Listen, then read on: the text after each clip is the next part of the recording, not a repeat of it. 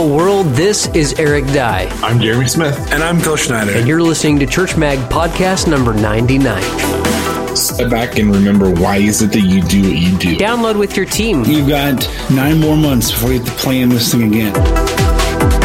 This week's episode is brought to you by Great Church Sound, a guide for the volunteer. This ebook, hard copy, and free mobile app is a must have resource for your church sound booth, no matter the size of your church. Professional audio engineer and church tech James Wasem has put together a awesome resource priced to be accessible by all. Learn more, purchase Great Church Sound, and find all kinds of free resources on the Great Church Sound website at greatchurchsound.com. And if you add Church Mag to the end of that URL, greatchurchsound.com forward slash Church Mag, you can land yourself a free resource. Better yet, if you want to win a free copy of Great Church Sound, email us at podcast at Church Mag. That email address again to win a free copy of Great Church Sound, podcast at Church Mag. On this week's episode, we talk about what you should do now that the Easter Sunday service preparation is complete. If you would like to ask a question or plug into this week's conversation, use the Church Mag Podcast hashtag CMAGcast. Now, let the fun begin. Welcome to another episode of the Church Mag podcast. This is kind of a special episode. Uh, it's released on Friday, which will be Good Friday, uh, and uh, some of you may not listen to it until just after Easter.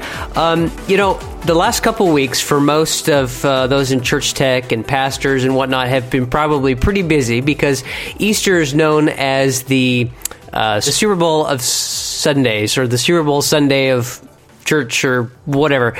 And so I thought we would share a couple, you know, you guys could maybe share some insight and just kind of give everyone a little tidbit of of advice as we reflect on that huge Sunday. Hey guys, breathe in, breathe out. It's over. It happened. You're done. You've got you've got nine more months before you have to plan this thing again. Actually, well, of course, you've got Christmas coming up too, so get ready for that. But stress free for at least two months. Jeremy, do you do you have any advice for people as they move forward after they've gone through this, uh, you know, pretty intense experience. I, I, think that a lot of times when we have these big kind of projects where it's just like relief and relaxation, which is great, but I also think it's when you get to a point where things are just like overwhelming and frustrating and relationships might not be the greatest right now, is to step back and remember why is it that you do what you do. I think a lot of times we get so focused in on the forest that we're all we're seeing is tree after tree after tree and barrier and barrier and barrier and we're fixing things.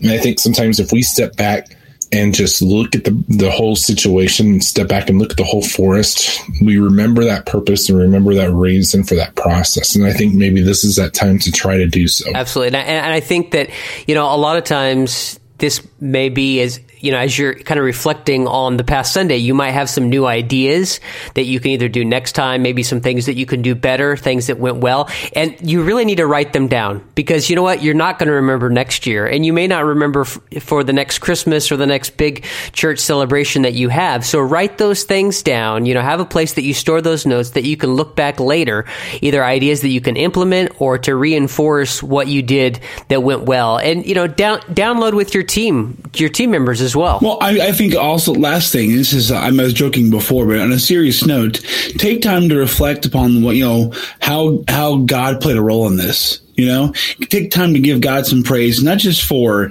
you know, the, the work of the cross and the, and the empty tomb on Easter, but how He led you through this time, how He prepped your people, and how He hopefully uh, in faith gave a result to your church on Easter on Easter morning. And if you honestly can't see where God was involved in it, then someone take some stock and figure out: Are you are you planning so much that you are out planning the Savior, and you're not you're not giving Him space to move? Right, right, and you know, whatever you enjoy doing, whether it be, you know, playing around a golf, playing some video games, going hiking, riding your bike, you know, going and getting a solitary cup of coffee, or, you know, whatever it may be, whatever it is that you just enjoy to have some downtime to reflect, take the time and do it this week. We're going to cut this podcast short, and we're going to give you some time to do whatever the heck you want to. So go do it. If you have a question, comment, or suggestion, use the CMAGcast hashtag, visit churchmag forward slash riddle me this, or drop us a line via email at podcast at churchmag.